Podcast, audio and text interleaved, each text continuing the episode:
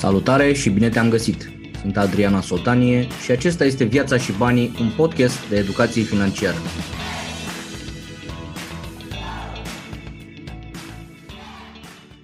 De educație financiară, Viața și banii. În seara asta avem o ediție foarte interesantă, Mind Talk, cu unul din cei mai experimentați investitori și traderi, cu o poveste foarte interesantă. Bogdan Maioreanu, mă bucur tare mult să te am alături în seara asta. Mulțumesc frumos! Bună seara, Adrian! Mulțumesc de invitație și bună seara celor care ne urmăresc! Dragilor, pregătiți-vă ceva de scris, pregătiți-vă o foaie de hârtie, un pix, că s-ar putea să descoperiți niște chestii interesante în seara asta de la un om care are mai multă experiență în zona de investiții decât a, probabil toți cei care suntem pe aici. Așa, ca să nu zic la un loc. E, toți nu știu, asta o să vedem.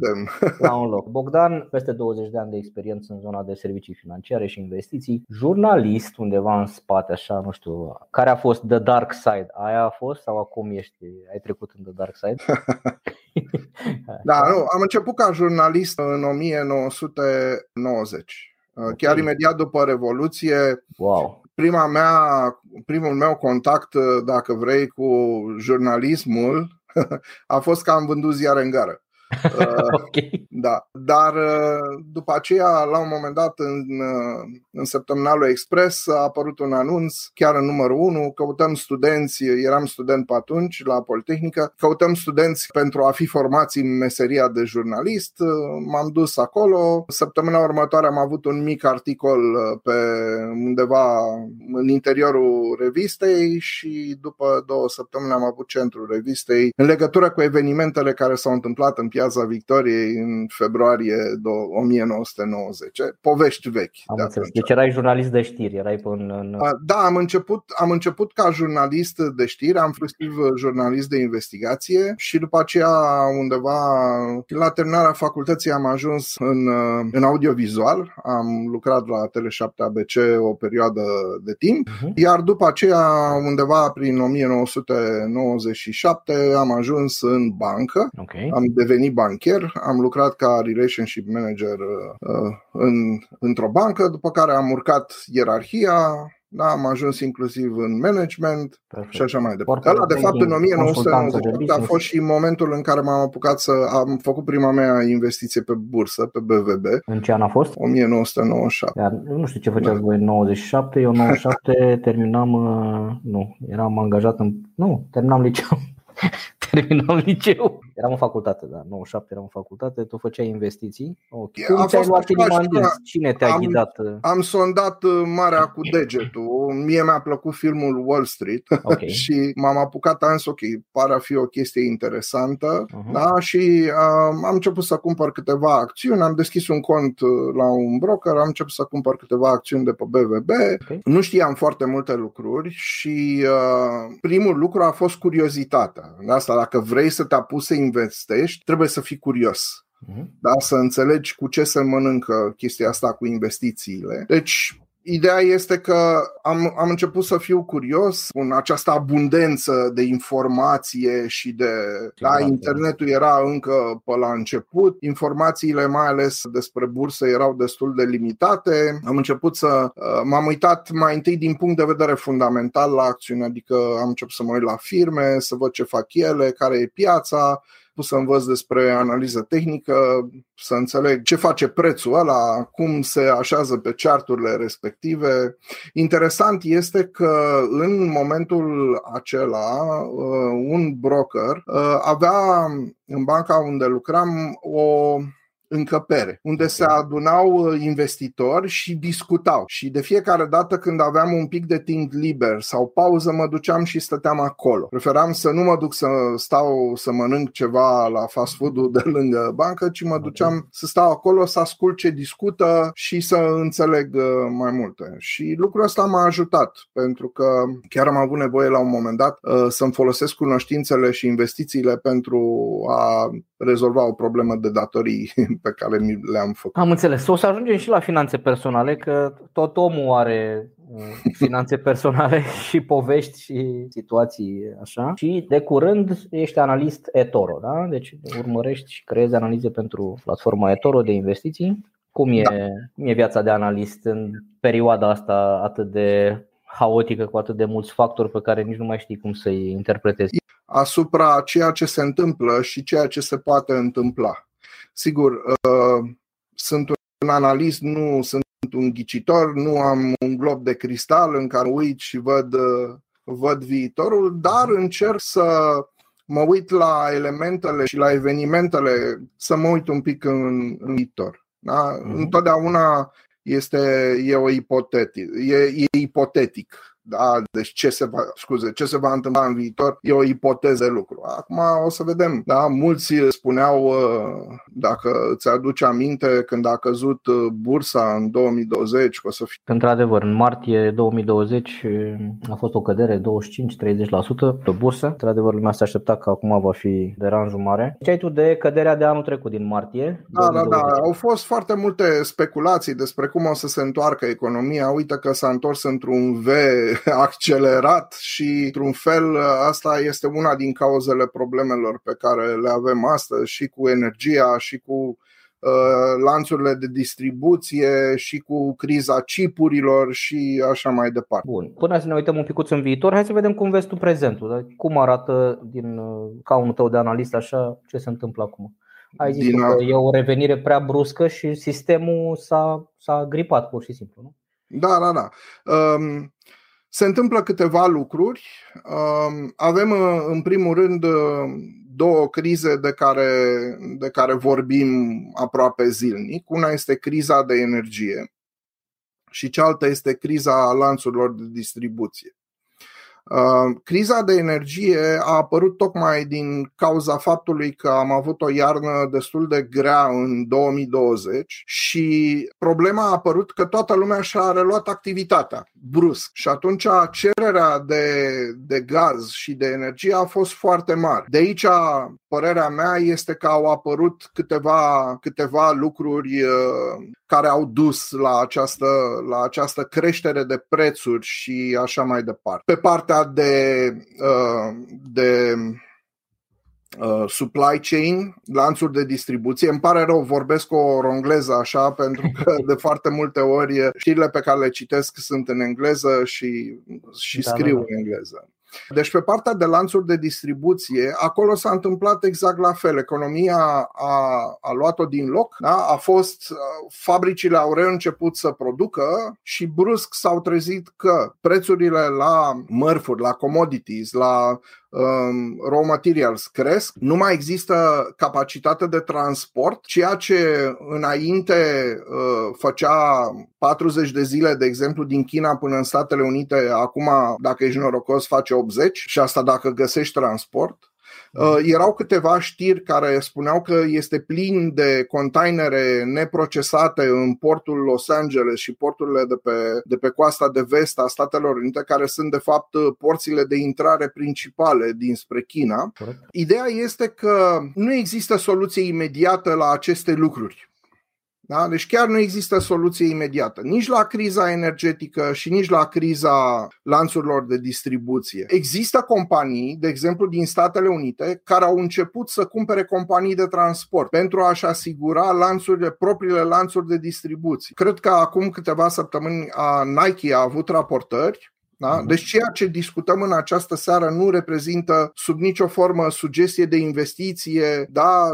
Absolut, este o discuție absolut, absolut despre, despre piață în general. Este o explicație a ceea ce se întâmplă în piață, nu este o recomandare exact, de investiție exact. sau recomandare. Da, nu e recomandare de investiție, trebuie să înțelegeți că orice investiție înseamnă risc, da? Banii absolut. Când investiți comportă un risc și așa mai departe. Bun. Ideea este că, de exemplu, acum câteva săptămâni Nike a avut, a avut rezultatele trimestriale care au ieșit bune, dar au avut o problemă de producție. Au spus că sunt cu zece săptămâni în urmă cu producția, pentru că în, în Vietnam, unde produceau ei, a fost lockdown, fabricile nu au funcționat. Acum să reia producția durează, da? Că nu e ca un bec. Producția nu o pornești, ai, ai ridicat un întrerupător și pac, a pornit producția. Nu. Corect. Da? Și asta a combinat cu faptul că transportul durează dublu, este o sărbătoare importantă care poate reprezenta, nici nu mai știu cât, cincizeci la sută, douăzeci și cinci la sută din, din vânzările anuale pentru anumite firme. Crăciunul, Black Friday, toate Black zona asta, Friday. Halloween-ul, toate la ăștia exact. Sunt momente de vârfuri de vânzări. Dacă le ratezi pe astea, cred că da. Crăciunul ți aduce undeva în jur de douăzeci și cinci treizeci la sută din vânzările pentru tot anul. De exemplu, de exemplu, mă uit la un sondaj acum și cea mai mare, cel mai mare consum pe, pe persoană este în felul următor. Back to college, da? Când începe școala, acolo consumul mediu este de undeva de o mie cincizeci și nouă de dolari. Sărbătorile de iarnă sunt la o mie de dolari. Discutăm de cifre în Statele Unite, da? Și următoarea este back to school, deci la școala generală, șapte sute optzeci și nouă de dolari. Și după aceea mai au Mother's Day, Valentine's Day, da? Paștele și așa mai departe. Dar astea sunt cele, cele trei cheltuieli majore pe care când se duce copilul la facultate, când se duce la școală și sărbătorile de iarnă. Deci dacă ai ratat sărbătorile de iarnă, nu e chiar foarte bine. Corect, da. Corect. Revenind la, la criza uh, energiei. La criza energiei ne uităm că petrolul a crescut. Există niște estimări uh, făcute de J P Morgan care spuneau că oricum economia poate să suporte până pe la vreo o sută treizeci de dolari pe baril. Astăzi a fost uh, undeva pe la optzeci și opt. Unde a mai fost? La o sută treizeci a mai fost acum câți ani? A, a fost, da, în două mii cincisprezece parcă, da? Și economia atunci a funcționat. Duduia, nu s-a speriat nimeni, ba chiar Băncile, erau, băncile centrale erau un pic speriate de faptul că avem deflație, da? Și toți scădeau dobânzile. Deci perspective de creștere ar mai fi. Dacă te uiți un pic la prețul petrolului, acum a, a crescut, se corectează un pic, o să vedem ce, ce urmează. În mod cert, cerere există, da? Și odată cu, cu prețurile la energie au crescut și acțiunile firmelor energetice. Bun, deci tu când faci analize te uiți la o mulțime de indicatori și de factori. Bănuiesc că sunt mai degrabă în zona de analiză fundamentală, nu? Adică te uiți da. De... Când fac analize... La ce, la ce urmărești? Mai, la ce ești atent, să zic așa? Mă uit la macro. Ok.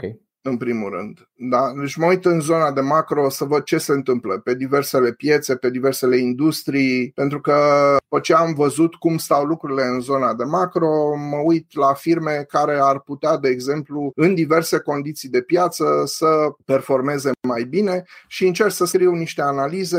Eu scriu una pe macro și una pe uh, industrii sau uh, grupuri de firme sau lucruri interesante care se întâmplă în zona de companii. Da? Deci cam așa funcționează. De altfel, și când tranzacționam, făceam același lucru.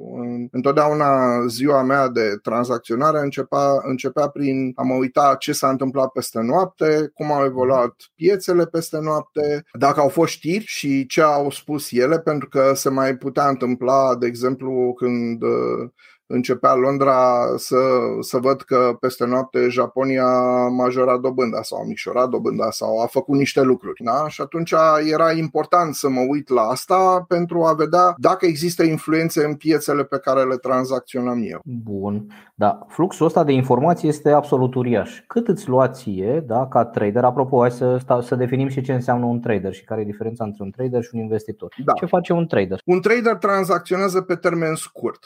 Un trader caută active interesante pe termen scurt. Adică depinde. Sunt Orizontul trader... fiind de cât? Câteva Orizontul ore, poate să fie, depinde de trader. Deci okay. Sunt trader care fac scalping și care au orizont măsurat de la minute la câteva ore. Okay. Sunt trader care tranzacționează pe o zi. Sau da, sunt trader de trading care, care tranzacționează la secundă? Exact. Bine, aia, da, high frequency trading, acolo nu avem, e, e complicat. Da. Bun. Și vine fluxul ăsta de informații, practic ție, îți ia aproape full time, nu? Adică erau ore întregi în care făceai doar asta. Da, da, da, da. Depinde câte piețe tranzacționai. E, poți să pornești. Când am început, evident că n-am început să tranzacționez nu știu câte piețe. Okay. Am tranzacționat o piață, încercam să o învăț pe aia. Da? După aceea, în activitatea mea de trader, a, a durat să, să ceva până când am început să învăț și alte piețe. A început, mi-a luat mai mult timp, da? De altfel, aici este o lecție. În momentul în care începi să tranzacționezi, dacă vrei să tranzacționezi, trebuie să-ți asumi acest lucru. Dom'le, tranzacționez și orizontul pe care intru este limitat, pentru că am întâlnit foarte mulți oameni care încep să tranzacționeze, trade-urile merg prost și rămân în ele și zic, na, acum asta e investiție pe termen lung. Da? Nu, deci în momentul în care te-ai decis să tranzacționezi, tranzacționezi. În momentul în care te-ai decis să investești, investiția este pe termen lung, da? Investițiile, uh, unele din ele se măsoară în ani sau chiar zeci de ani, da? Depinde de orizontul de timp pe care ți l-ai propus și de scopul final al investiției tale. Poți să investești pentru a acumula niște sume de bani pe care apoi să le bagi în alte proiecte, poți să investești pentru pensie. Există o groază de, de locuri și de lucruri în care poți investi și de orizonturi de timp. Și, dragilor, ăsta e momentul în care o să bifăm câteva din greșelile astea. Ați auzit una chiar mai devreme, și anume să schimbi punctul de referință, da? Adică nu-ți convine ce se întâmplă. Deci aia, aia, acum nu mai sunt trader, acum sunt long, sunt investitor da, pe da. termen lung, care lucruri care te poate duce în pierderi foarte consistente. Și vreau să legăm puțin ce a zis Bogdan de graficul ăsta pe care voi l-ați mai văzut în, în Viața și Banii. Și anume, vedeți aici sunt tipurile de investitor: precaut, echilibrat, dinamic și strategic. Zona de care vorbește Bogdan este în zona asta de investitor strategic, care are un cu totul alt profil, inclusiv psihologic, da? Un alt nivel de educație, un alt nivel de resurse, un alt nivel de acces la informații. Deci vorbim de zona asta din, din dreapta, de aici unde lucrurile se întâmplă în cu totul alt context. Asta ca să nu vă faceți iluzii că partea asta e pentru oricine, și mai ales că a fost un curent, parcă s-a mai domolit acum, dar a fost un curent câțiva ani în care și eu și mulți cu care stăteam de vorbă eram sunați de tot felul de platforme, gen Forex și tot felul de cea, uite ce simplu este, intri cu niște bănuți acolo și îi multiplici, înmulțești. Chiar așa o fi, Bogdane, de intri cu cinci sute de euro și îi faci cinci mii într-o săptămână? Uh, nu. Părerea mea este că nu. Există oameni care poate pot face asta, da? Uh, trebuie să, să existe în mod cert niște așteptări realiste, da? Uh, în momentul în care ți iei un risc, acest risc trebuie să fie cuantificabil. Uh, nu poți să zici, ok, uh, cât am? Am cinci sute, îi pun pe toți într-un trade și dacă am noroc, bine, dacă nu, iarăși bine, asta este, i-am pierdut pe toți. Poate la cinci sute de euro chestia asta funcționează. Dacă sunt cinci sute, ok, mai e timp să mai faci alți cinci sute, să mai încerci odată. Problema apare când portofoliul tău crește.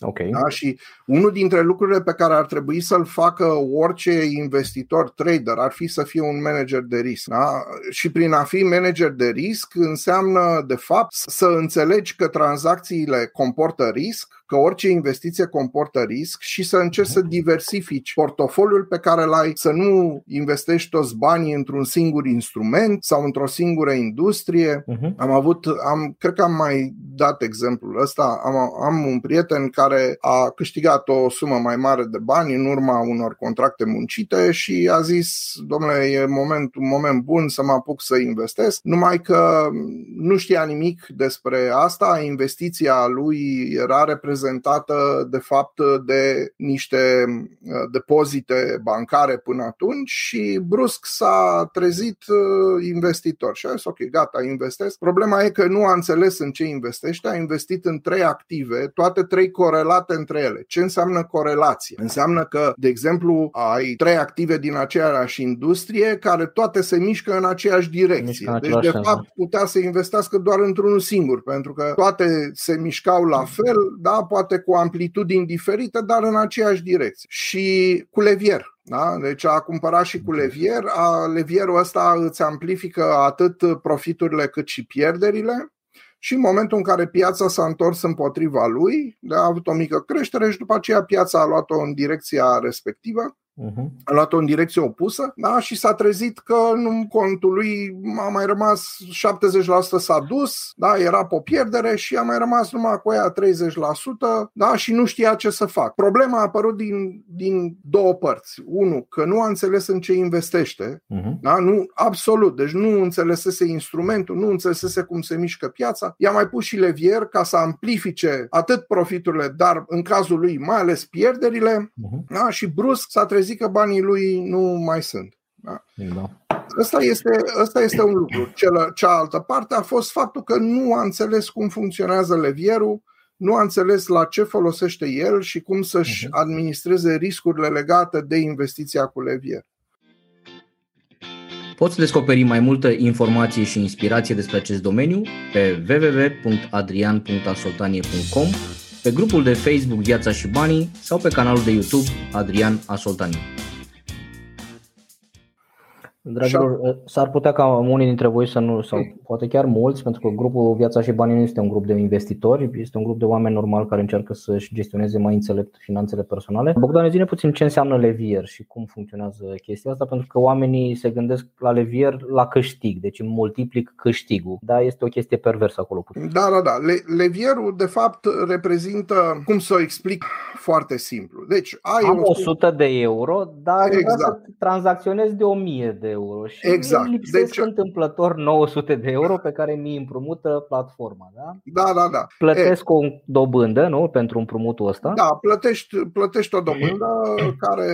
Interesant, deci aici depinde. Poate să fie o dobândă, poți să primești bani dacă ai făcut, ai cumpărat un anume instrument cu el care plătește dobândă ca okay. să-l deții, sau poți să plătești tu dacă ai da, făcut da. altceva. Asta depinde foarte mult de condițiile generale ale platformei și de ce scrie acolo. Ideea este că acest levier, dacă, de exemplu, înainte... În cazul ăsta este zece x, da? Deci, cum am exact. zis, o, am o sută, dar vreau să tranzacționez de o mie, atunci levierul da, da, este da. de zece x. Da. Okay? E, și dacă să presupunem că fiecare punct cu care crește prețul este un dolar, da? În cazul de față, dacă ai fi investit banii tăi era un dolar, dacă ai pui levier, da, de zece ori devine zece dolari. Da? Deci asta se, se transpune și în câștig, adică dacă s-a dus în direcția care îți trebuie ție, ai câștigat două puncte, de exemplu, ai câștigat douăzeci de dolari, dar dacă se duce împotrivă, pierzi douăzeci de dolari. Și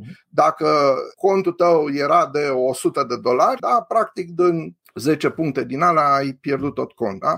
Deci aici, a, aici este de fapt problema, problema levierului, da? Pentru că dacă nu ai un risk management bun, riscul de a pierde tot contul din mișcări mai rapide și violente ale pieței împotriva ta este foarte mare, da? Deci despre asta e vorba la levier. Da, și de fapt aici este de fapt faptul că te curăță de tot, adică te duce până ți elimină complet. Da, aici ca să începi iarăși, adică te duce în punctul zero și e, e foarte neplăcut. Apropo de încă o greșeală foarte importantă. Acum, zine, managementul ăsta al riscului presupune ca tu să-ți stabilești niște limite sau niște praguri pentru peste care îți, nu știu, scrii pe hârtie, juri pe roșu, ceva. Să nu sari peste aceste reguli care sunt făcute pentru protecția ta în principiu.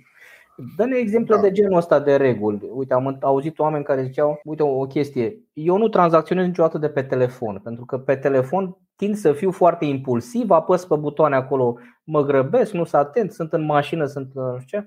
Nu fac niciodată tranzacții de pe telefon, trebuie să fiu la mine, la platformă, cu monitoarele mele, cu informațiile, să fiu atent, liniștit, de asta mă ocup. Asta era o, o regulă, un principiu al unui trader care zicea, eu nu de pe telefon niciodată. Ce gen de, din asta de principii sănătoase sau reguli de protecție, să zic așa, folosești tu sau recomanzi? În momentul în care, acum discutăm de tranzacționare, da? La investiții sunt un pic diferite. Deci Corect. În momentul în care tranzacționezi, asumă-ți un procentaj din contul tău pe care ești dispus să-l riști pentru o anumită tranzacție. Da? De fapt, primul lucru pe care trebuie să-l faci este să decizi unde intri și mai ales unde ieși din tranzacția okay. respectivă. Și întrebarea, una din întrebările pe care ar trebui să ți le pui este uh, în ce moment piața îmi invalidează analiza. Da? Okay. Deci eu am zis că o să crească, piața a zis ca mine vreo zece secunde, după care a luat-o în partea cealaltă. Da? Întrebarea este... Asta este o mișcare doar ca să-și mai ai niște lichiditate înainte de a se duce în sus sau este o mișcare care e făcută să rămână și se va duce în jos? Da? Uh-huh. Deci primul lucru pe care trebuie să-l decizi este unde piața îmi invalidează analiza. Da? Okay. Și acolo este practic stop loss-ul tău, cum ar veni. Perfect, la asta vreau da. să, te, să, să ajungem la acest punct în care îți stabilești deja un stop loss, eventual poate și un take profit, nu? Sau... Da, evident. Și a doua întrebare este până unde las prețul să se ducă. Pentru că de, de foarte multe ori vei ajunge, vei ajunge tranzacționând să...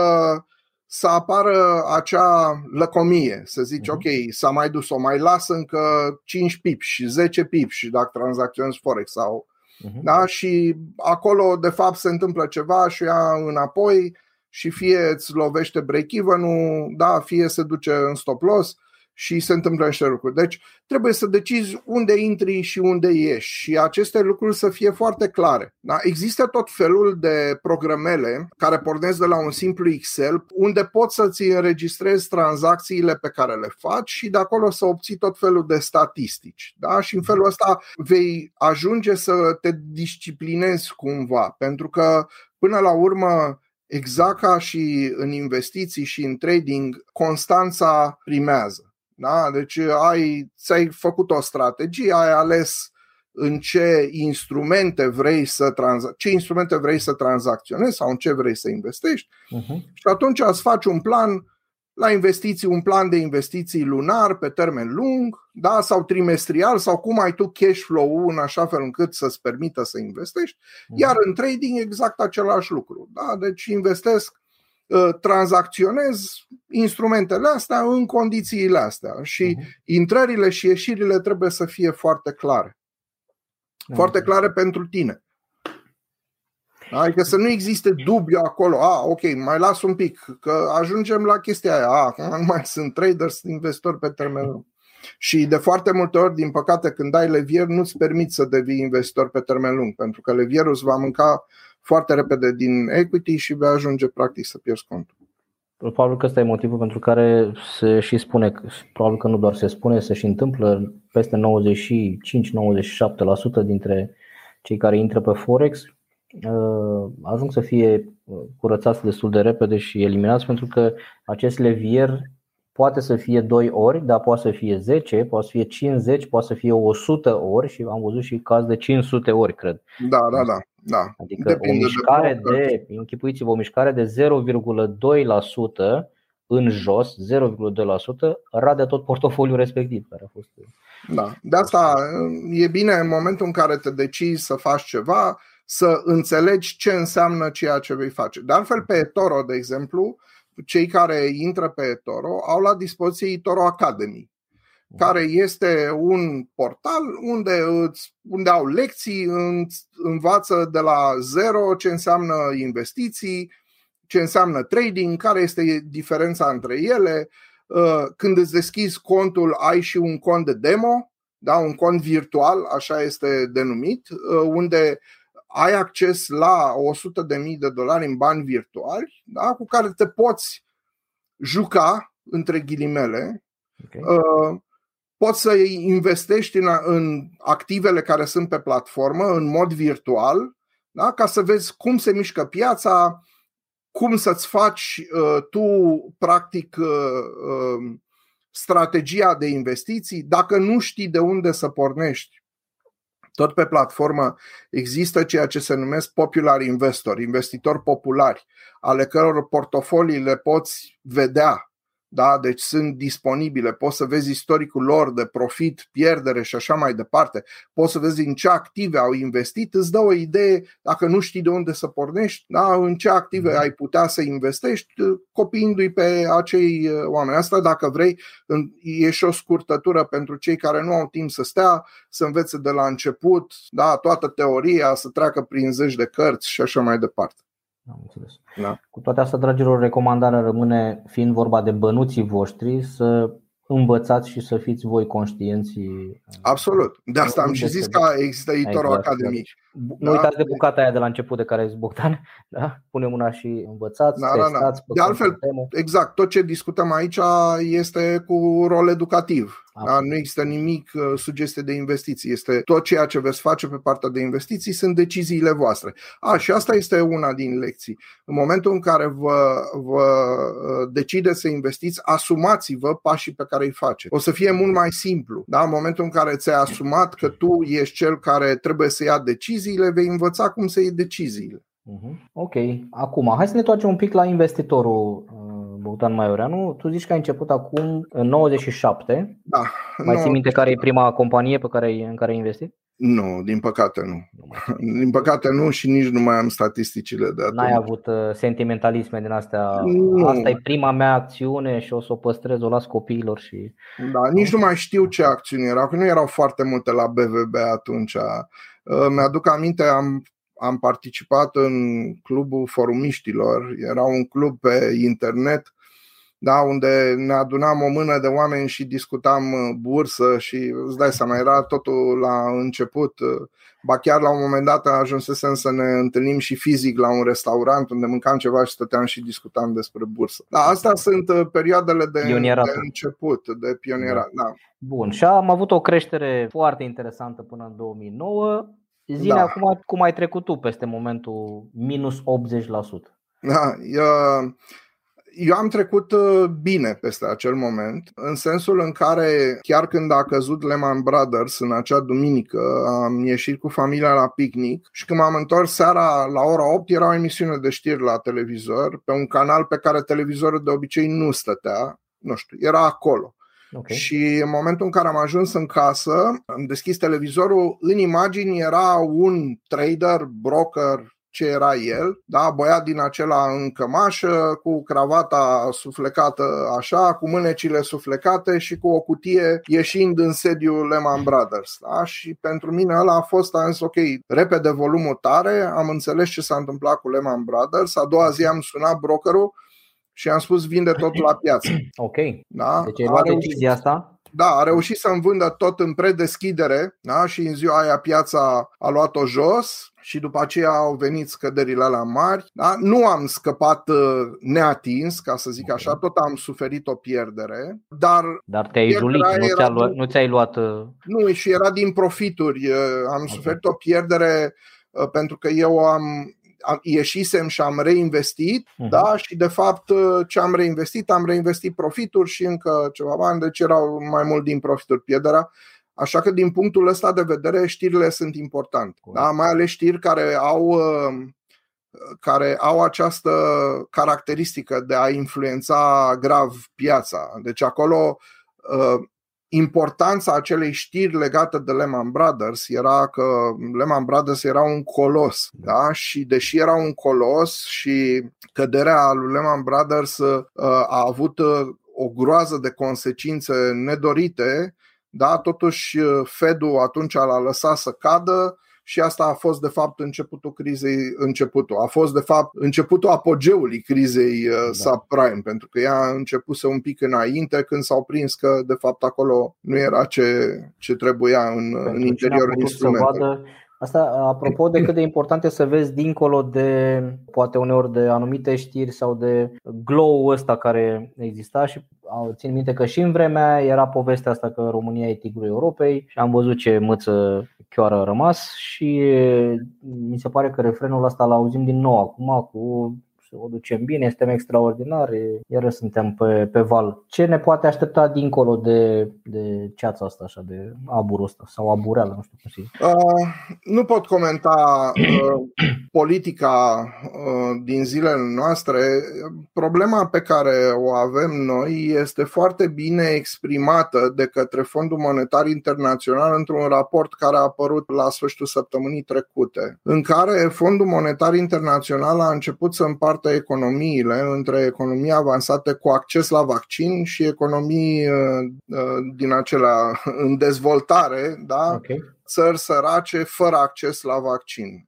Uh-huh. Noi suntem undeva într-o situație în care, deși avem acces la vaccin, ratele de vaccinare sunt încă foarte mici, okay. da? Și acum vedem, vedem și această creștere a numărului de cazuri de COVID și asta în opinia F M I-ului, deci asta va avea o importanță în creșterea economică în perioada următoare, până în două mii douăzeci și patru. Estimările lor, de exemplu, aici nu includ România, dar pentru țările care nu au acces la vaccin este că vor avea o creștere economică cu cinci virgulă cinci la sută mai mică, da, decât țările care au acces la vaccin, uh-huh. ceea ce spune, spune ceva. Da? Deci dacă vreți să citiți raportul, dați un search după Fondul Monetar important, Fondul Monetar, așa, și acolo veți găsi, e raportul de stabilitate pe luna octombrie, Fondul Monetar uh-huh. Internațional.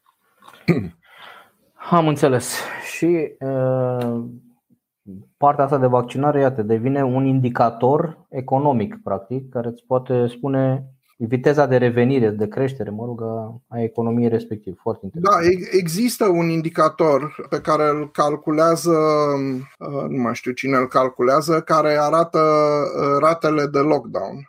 Da? Deci ratele de închidere a economiei. Uh-huh. Noi, de exemplu, am avut optzeci și șapte în timpul pandemiei, atunci când am avut lockdown-ul. Acum suntem la cincizeci și cinci, uh-huh. da? Care este încă o cifră ridicată. Sigur, nu e la nivelul ăla, pentru că economia a repornit cumva, dar este, încă suntem sus în acel indicator. Uh-huh. Da? Cred că asta, asta poate influența creșterea economică în viitor. Am înțeles. Și apropo de contextul ăsta, ai văzut proiectul, sau mă rog, ai auzit probabil de proiectul ăsta de lege de modificarea impozitării investițiilor de capital, unu la sută pentru deținerile peste trei ani și trei la sută pentru deținerile mai, mai mici. Da. Cum ți se pare? Simplificarea depunerii declarațiuni și așa mai departe. Cum ți se pare metoda asta? Eu sunt adeptul oricărei măsuri care poate să aducă mai mulți investitori în piață. Eu personal cred că prin educație și prin investiții, da, poți să-ți crești, poți să-ți crești nivelul de trai. Uh-huh. Altfel e destul de complicat, e destul de greu. Da? De aceea, orice... Noi avem o bursă care a mers foarte bine, da? Dacă nu mă înșel, suntem undeva la douăzeci și nouă la sută, parcă anul acesta creștere. Auzit de treizeci și patru, ceea ce este... treizeci și patru, wow. Ok. treizeci și patru, ia, stai puțin, bet... douăzeci și nouă, douăzeci și unu, variația în curent. Perfect. Ok. Deci uh, suntem pe acolo. Da. Da? Dacă ne uităm, de exemplu, la bursa americană, S and P cinci sute a crescut anul acesta cu nouăsprezece la sută. Deci am avut o creștere mult mai bună decât bursa americană. Uh-huh. Da? Deci dacă intră oameni în continuare în, în, în bursă, este foarte bine. Asta este părerea mea. Deci investitori, avem nevoie de investitori în țara asta. Am înțeles. Acum, ca să ne întoarcem un pic la niște chestii punctuale și niște sfaturi concrete, să zic așa. Evident, tu ai altă zonă de experiență, sau, dar acțiuni individuale, E T F-uri, fonduri mutuale, cam cum ar fi călătoria asta pentru un investitor? Ce ai recomandat? Ok. Dăm voie să încep cu începutul. Da? Începutul investițiilor este în bugetul familiei. Corect. Da? Deci primul lucru pe care ar trebui să-l facă orice investitor este să creeze fonduri pentru a investi. Și fondurile pentru investiții nu trebuie să fie bani pentru rata la credit, pentru chirie, pentru lapte, pentru pâine mm-hmm. și așa mai departe, ci bani pe care îi economisești, ți-ai făcut acel fond de rezervă care să-ți permită, dacă, să spunem, situația economică se înrăutățește, te îmbolnăvești, îți pierzi serviciul, să, să trăiești o perioadă de timp până când reapare un cash flow constant în viața ta și a familiei tale. Da? Fondul de siguranță pe care îl denumim exact. Noi aici, dragilor, între exact. Măcar trei șase luni de zile să aveți pentru nasol. Da, da, da. Ei, după ce ai făcut ăla, trebuie să-ți faci un plan de investiții. Și planul ăla de investiții decizi cât anume investești în fiecare săptămână, în ce acțiuni, dacă investești în acțiuni singulare sau investești în E T F-uri sau în indici sau așa mai departe. Ce ar trebui să facă, să facă un investitor este, în momentul în care și-a făcut acest plan, să-l și aplice, să-l pună în aplicare. A, pentru că degeaba ai tu cel mai frumos plan dacă banii stau în cont și tu nu ai investit. Acum apare discuția aia, aoleo, dar dacă investesc când e pe maxim și după aceea cade, ce fac? Da? Exact. Plan, și, asta, și aici există o, o discuție. Da? Deci dacă vei investi constant, istoric s-a văzut că toate aceste căderi au avut perioade limitate. Da? Iar dacă nu investești toți banii în maxim, șansa să să faci ceea ce se numește average down, adică cumperi pe scădere și la un moment dat scăderea se va opri și o ia în sus, da? Este o posibilitate. Însă, orice decizie vei lua pe partea de investiții trebuie să fie o decizie a ta, informată, da? Și bine calculată. Adică, în primul rând, trebuie să înțelegi ce înseamnă să cumperi acel instrument, cum se comportă el în piață, care sunt riscurile lui și așa mai departe. Acum, un profil de investitor cu siguranță care ar ajuta ca să te... Da, da, da. La asta mă uitam acum. Ok, eu nu pot să fac recomandări de investiții și nu voi face asta. Dar, de exemplu, hai să luăm eToro, pentru că eu sunt analist pentru eToro. Da? Deci dacă te duci pe platformă, acolo vei putea găsi două lucruri pe care le poți face. Primul lucru este să vezi uh, ceea ce numim noi portofolii inteligente. Da? Sunt niște portofolii gata făcute pe diferite industrii sau diferite teme, da? Adică există portofolii pe cripto, există portofolii pe industria energetică și așa mai departe, unde deja ai portofoliu făcut și diversificat. Da? Deci acolo vei găsi, când vei intra în interior, o să găsești ce anume active sunt în portofoliul respectiv, cum a evoluat el pe parcursul timpului, da? Deci ce randament a oferit acel portofoliu și practic vei putea găsi în acel portofoliu o investiție uh, diversificată. Sigur, cum spuneam, nu poți să pui toți banii într-o singură industrie sau într-o singură... Da? Există E T F-uri, da? Deci poți să te duci și să investești în niște E T F-uri, Exchange Traded Funds, care sunt de fapt niște coșuri de acțiuni care imită un indice, uh-huh. Da? Și poți să te duci și să investești de la indici care imită, de la E T F-uri care acoperă economia globală, da? Până la E T F-uri care acoperă o anumită industrie sau o anumită piață, da? Correct. Un anumit indice, de exemplu S and P five hundred sau Dow Jones sau ce sectoare industrie, da. Mai sunt acolo. Uh-huh. Ok, iar mai, mai este, mai este un, un lucru. În momentul în care ajungi în eToro, am vorbit de eToro Academy. Revin la ea. eToro Academy, dacă nu știi ce ai de făcut, du-te și învață, citește lecțiile alea. Sunt niște lecții citite, sunt niște videouri acolo. Da? Deci citește, învață, încearcă să înțelegi. Da? Poți să te duci și să copiezi acei investitori populari, care sunt investitori cu multă experiență. Unii dintre ei vin în fonduri de investiții, alții au experiență foarte mare ca investitori, da? Cine tot verifică pe ea? Cine îi verifică? Eu am cont, m-am, știam de această facilitate, e o chestie interesantă din platforma voastră. Întrebarea mea este cine îi verifică pe acești, cine îi recomandă pe acești investitori? Voi îi, îi verific sau mă rog, da, există, un, există un comitet de investiții care verifică toate rezultatele lor, rezultatele sunt pe platformă. În momentul în care copiezi, copiezi uh, uh, investitorul acela, banii nu pleacă din contul tău, deci nu îi se duc, îi iau unul și face ceva cu ei, nu, este o, e pur și simplu un algoritm matematic care îți alocă în funcție de câți bani vrei să investești, activele pe care le investește acel investitor la tine în cont. Și este foarte interesant, pentru că, de exemplu, la începutul carierei mele de investitor, eu chiar am plătit să stau să văd cum un trader profesionist tranzacționează diverse piețe. Da, deci am fost în niște grupuri de trading, în unele am mers mai prost, în unele mai bine, da? Dar am, am preferat să dau banii aceștia ca să-mi scurtez un pic timpul de învățare. Pentru că una este să te apuci tu și să faci, durează mult, și alta este să încerci să, cum se zice, să furi meserie de la cineva, nu?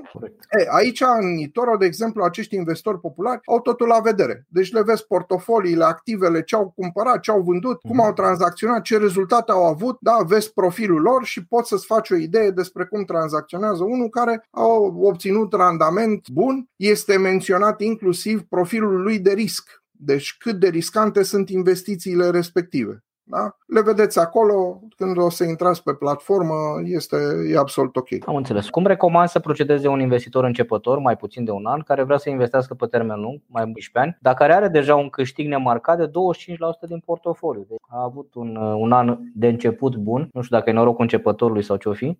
Așa, ce i-ai recomanda mai departe să fac? Eu nu pot să-i recomand, sincer.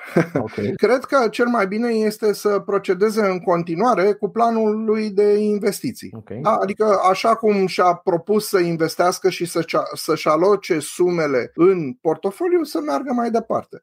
Se pare că, deocamdată, ceea ce face funcționează. Da? Sigur, suntem și într-un moment în care piețele toate au crescut. Să fii atent la, la știri, da? Și în momentul în care aceste corecții de pe bursă, de care oamenii se sperie, ele sunt niște lucruri absolut naturale, da? Deci nu, nu, nu, ele se întâmplă periodic, da? Bursa se corectează, atunci mai vinzi o parte din portofoliu când prețurile sunt mai sus ca să poți să, să ai bani ca să cumperi jos, mm-hmm. da? Dar până la urmă ține foarte mult de planul fiecăruia de investiții. Într-adevăr apare tentația asta după ce ai avut o perioadă de creștere, zici cum ar fi să vând acum și mai stau un pic să scadă. Faza este că din ce am observat eu și fiind membru în mai multe grupuri de investitori și de discuții și asta, cumva Dumnezeu are simțul umorului și după ce vinzi tu că te gândești că ești pe vârf, mai urmează încă o perioadă de creștere, da? Da, da, da. La fel cum atunci când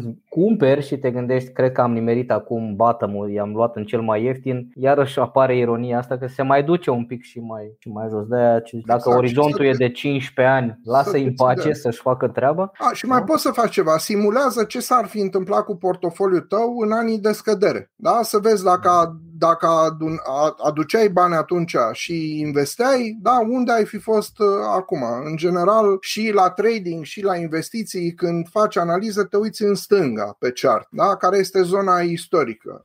Uh-huh. Sigur, știi cum e, da? Rezultatele din trecut nu sunt, din trecut o, nu garanție sunt o garanție pentru rezultate, pentru rezultate viitoare. viitoare, dar uh-huh. îți dau o idee despre cum s-a corectat piața și ce, uh, ce a fost. Și îmi place asta, educația financiară este despre viață, nu despre bani. Așa este. Așa păi, este. Până la urmă de aia facem toate lucrurile astea sau încercăm să ne educăm, să investim. De ce? Să ne fie mai bine în viață, nu doar da, așa de dragul. Problema de... e că uneori oamenii investesc mai mult timp în a-și alege o, locul unde merg în vacanță sau o mașină decât gândindu-se la viitorul lor financiar. Și slavă Domnului, avem suficient de multe platforme astăzi de investiții, avem parte de educație destul de consistentă. Deci nu mai este, nici eu nici vreau să mă gândesc cum erai în nouăzeci și șapte ca investitor pe bursa românească, la ce te uitai, cu cine te sfătuiai. Adică zici tu că erați, trei, erați câțiva inși și vă întâlneați. Da, ne care... sfătuiam în adunare, în... să vă dați cu părere. N-ai istoric, n-ai, când? Bursa românească cred că în nouăzeci și șapte s-a înființat, nu? Parcă mai devreme. nouăzeci și cinci? nouăzeci și cinci, nouăzeci și cinci, ok, deci încerci să te uiți în istoric, da. Cine sunt emitenții, de unde e informații, nu mai vorbesc, probabil nu erau informațiile așa de... Da, nu erau, deci aia era, da. Ți-am zis, era începutul, mie mi s-a părut interesant, am deschis un cont la un broker, da, da, și am cumpărat câteva acțiuni, nici măcar n-am investit foarte mulți bani atunci, pentru că tocmai, într-un fel, chiar asta m-a ținut, faptul că nu înțelegeam, da, deci am văzut filmul Wall Street și nu semăna deloc cu ăla. Și atunci am zis că trebuie cumva să învăț, pentru că e clar că e ceva interesant acolo, da. Da, dar cu siguranță. Ce alte lucruri ai fi schimbat ca investitor, nu știu, sau ce alte greșeli ți-ai fi dorit poate să nu fi făcut? Asta e o bună întrebare. Cicatrici din astea pe care le te mai țin în spate și acum sau... Da, da, da. Mi-aș fi dorit sincer să... Ca investitor, dar nu ca trebuie. Ca investitor, ca investitor. Deci ca investitor mi-aș fi dorit uh, să am mai mult curaj într-o anumită perioadă. Okay. Da? Adică să fi investit mai mult într-o anumită perioadă. Dar știi cum e, viața uneori îți cere resursele în altă parte. Bun, care va să zic, anticipat un picuț una din întrebări care, care este ce preferi să... câștigi sau să nu pierzi? Asta e o întrebare foarte bună. În momentul în care tranzacționam și eu am trecut prin această chestie. Ce prefer? Să câștig sau să nu pierd? Problema apare că în momentul în care pierzi, e, e această chestie, băi, n-am avut dreptate. Și noi ca oameni suntem înclinați să ne dorim să avem dreptate.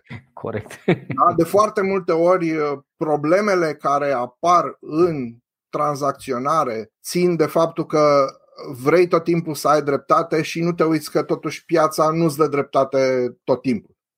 Da? Da, asta ține, întrebarea ta ține de, de risc. mai mult. Cum exact. Gândești? Dacă te gândești la potențialul de câștig sau te gândești la potențialul de pierdere? Eu m-am, m-am gândit la amândouă. Am avut perioade în care m-am gândit mai mult la să nu pierd, dar mm-hmm. erau perioade, au fost, na, toți am trecut în viață prin niște perioade mai dificile și atunci să nu pierd era mai important decât să câștig. Corect. Da? Pe măsură ce înaintezi în vârstă, acel să câștig devine mult mai puțin important decât să nu pierd. Corect. Pentru că dacă ești, de exemplu, tânăr și ești la început de viață, ai timp să recuperezi posibilele pierderi care pot apărea pe parcursul călătoriei tale investiționale. Dar pe măsură ce ajungi la o vârstă mai înaintată, timpul acesta se devine limitat. Și dacă înainte timpul în care puteai să recuperezi se măsura în zeci de ani, la o vârstă mai înaintată se poate măsura în ani sau chiar în luni. Și atunci, asta e și o teorie, vârstele investițiilor. Când ești tânăr îți iei mai mult risc, când ești mai în vârstă, esențial este să păstrezi ce ai acumulat. Da, și în general ăsta e un sfat bun, pe măsură ce te apropii de obiectivul investiției tale, că uneori poate să fie pensia, alteori zici, bă, investesc pentru cinci ani că încerc să acumulez pentru o achiziție. Exact. E mare, vreau pentru ceva. E, da. Pe măsură ce te apropii de momentul pe care ți l-ai stabilit, ești aproape de destinație, începi să frânezi puțin pentru că treci din modul de ofensivă, treci în modul defensiv în care protejezi, așa cum zicea Bogdan, nu mai ai timp dacă ți-o furi, pur și simplu nu mai ai timp să-ți mai, să-ți mai revii atât de, atât de ușor. Un obicei. Foarte scurt un răspuns, dacă poți să ne zici. Un obicei de-al tău care simți că te ajută, nu neapărat financiar, dar în general așa în viață. E un obicei care este legat chiar de zona de investiții. Eu îl denumesc dimineața investițională. Da? Deci în momentul în care deschid calculatorul, încep să mă uit la ce știri au fost peste noapte, ce, ce știri urmează să fie în timpul zilei și dacă tranzacționez, de exemplu, cum ar putea acestea să afecteze activele în care sunt, am poziții deschise sau în care intenționez să deschid poziții. Cred că ăsta este un obicei foarte bun, să creează și un pic de disciplină, pentru că dimineața deschizi calculatorul, pac, ai verificat știrile, vezi ce știri economice sunt, vezi dacă s-a mai întâmplat ceva din punct de vedere politic, da? Mm-hmm. Deci, de unde ți-ai informațiile? Cam ce surse urmărești? Așa? Am mai multe site-uri pe care mă uit, unele plătite, unele neplătite. De altfel, interesant este că eToro a făcut un sondaj în care a întrebat mai mulți investitori de unde și au sursele de informație. Uh-huh. Și interesant este că la noi, investitorii români, și sunt investitori nu doar de, de pe platforma eToro, okay. Investitorii români, prima lor sursă de informație sunt site-uri specializate. Deci foarte interesant. Da, uh-huh. La alții erau mama, bunica, fratele și sora. Da? Uh-huh. Deci, iar la noi sunt site-uri specializate. Deci îmi iau informațiile despre site-uri, de pe site-uri specializate, unele plătite, altele free. Citesc multe știri și încerc să văd care sunt legăturile între ele. Aia e partea tricky, că cititul, da. La citit cu toții ne băgăm, da, corelațiile, da. Alea sunt delicate de făcut. Da, dar știi că dacă nu o faci, nu vei ajunge să, să le vezi. Uh-huh. Da? Deci uneori multe lucruri vin cu experiența. Da? Deja și când mă uit pe un chart, nu mai trebuie să stau să trag șaptezeci de linii pe chart ca să văd. Ochiul îmi spune unde este. Exact același lucru. Pe măsură ce exersezi, capeți acea lejeritate și ideile încep să se lege mai ușor. Nu putem să terminăm interviul ăsta fără să te întreb de cripto. Ce părere ai? Ai investiții în cripto? Sunt în portofoliul tău? Da, nu sunt un investor activ în cripto. Am niște cripto cumpărați mai de mult. Când erau La mai cri- mici. Când erau mai mici, da. La, la cripto, um, cripto depinde foarte mult de rata de adopție instituțională în acest moment. Uh, și uh, cu cât această rată va crește, cu atât uh, viitorul cripto va fi mai luminos. Ideea este că Nu e, nu e un paradox ăsta? Pentru că instituții înseamnă și reglementare. Și una din chestiile cripto, cu care unul din avantaje, să zic așa, sau din Da, este tocmai faptul că nu poate fi, nu poate fi, n-are, nu e reglementat. Dar ăsta, tocmai ăsta e beneficiul lui, că dacă ar intra pe un făgaș din ăsta reglementat, nu ar fi chiar spre binele lor. Da, dar acum uite-te că deja există instituții care se uită la cripto, există un fond de investiții care așteaptă de la S E C din Statele Unite, Security Exchange Commission, aprobarea pentru uh, E T F. Un E T F bazat pe futures de Bitcoin. Uh-huh. Da? Deci, într-un fel, lumea instituțională se mișcă. Da? Există niște elemente instituționale care sunt interesate de, de această piață de cripto. De altfel, dacă ne uităm, cripto a avut, a avut o, o creștere foarte bună anul acesta. Ia să vedem cât, cât era Bitcoin-ul, de exemplu, year to date este la o sută treisprezece la sută. Da, iar Ethereum este la patru sute paisprezece la sută, deci year to date, de la începutul anului și până acum, da, care depășește mult.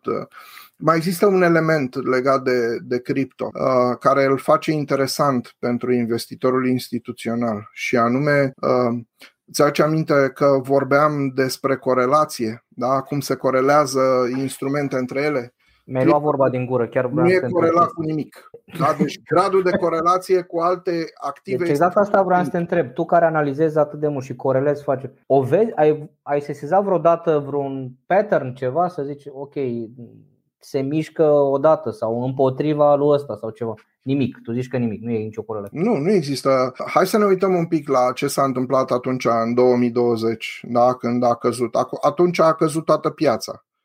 Da, de obicei se zice că, de fapt nu se zice, de obicei există active de refugiu, știi? Uh-huh. Deci pie- piețele funcționează pe principiul risk on, risk off. Dacă ai aflat ceva interesant și util azi, îți mulțumesc dacă împărtășești și prietenilor tăi. Educația financiară e despre viață, nu despre bani. Să ne vedem sănătoși și prosperi, Adrian!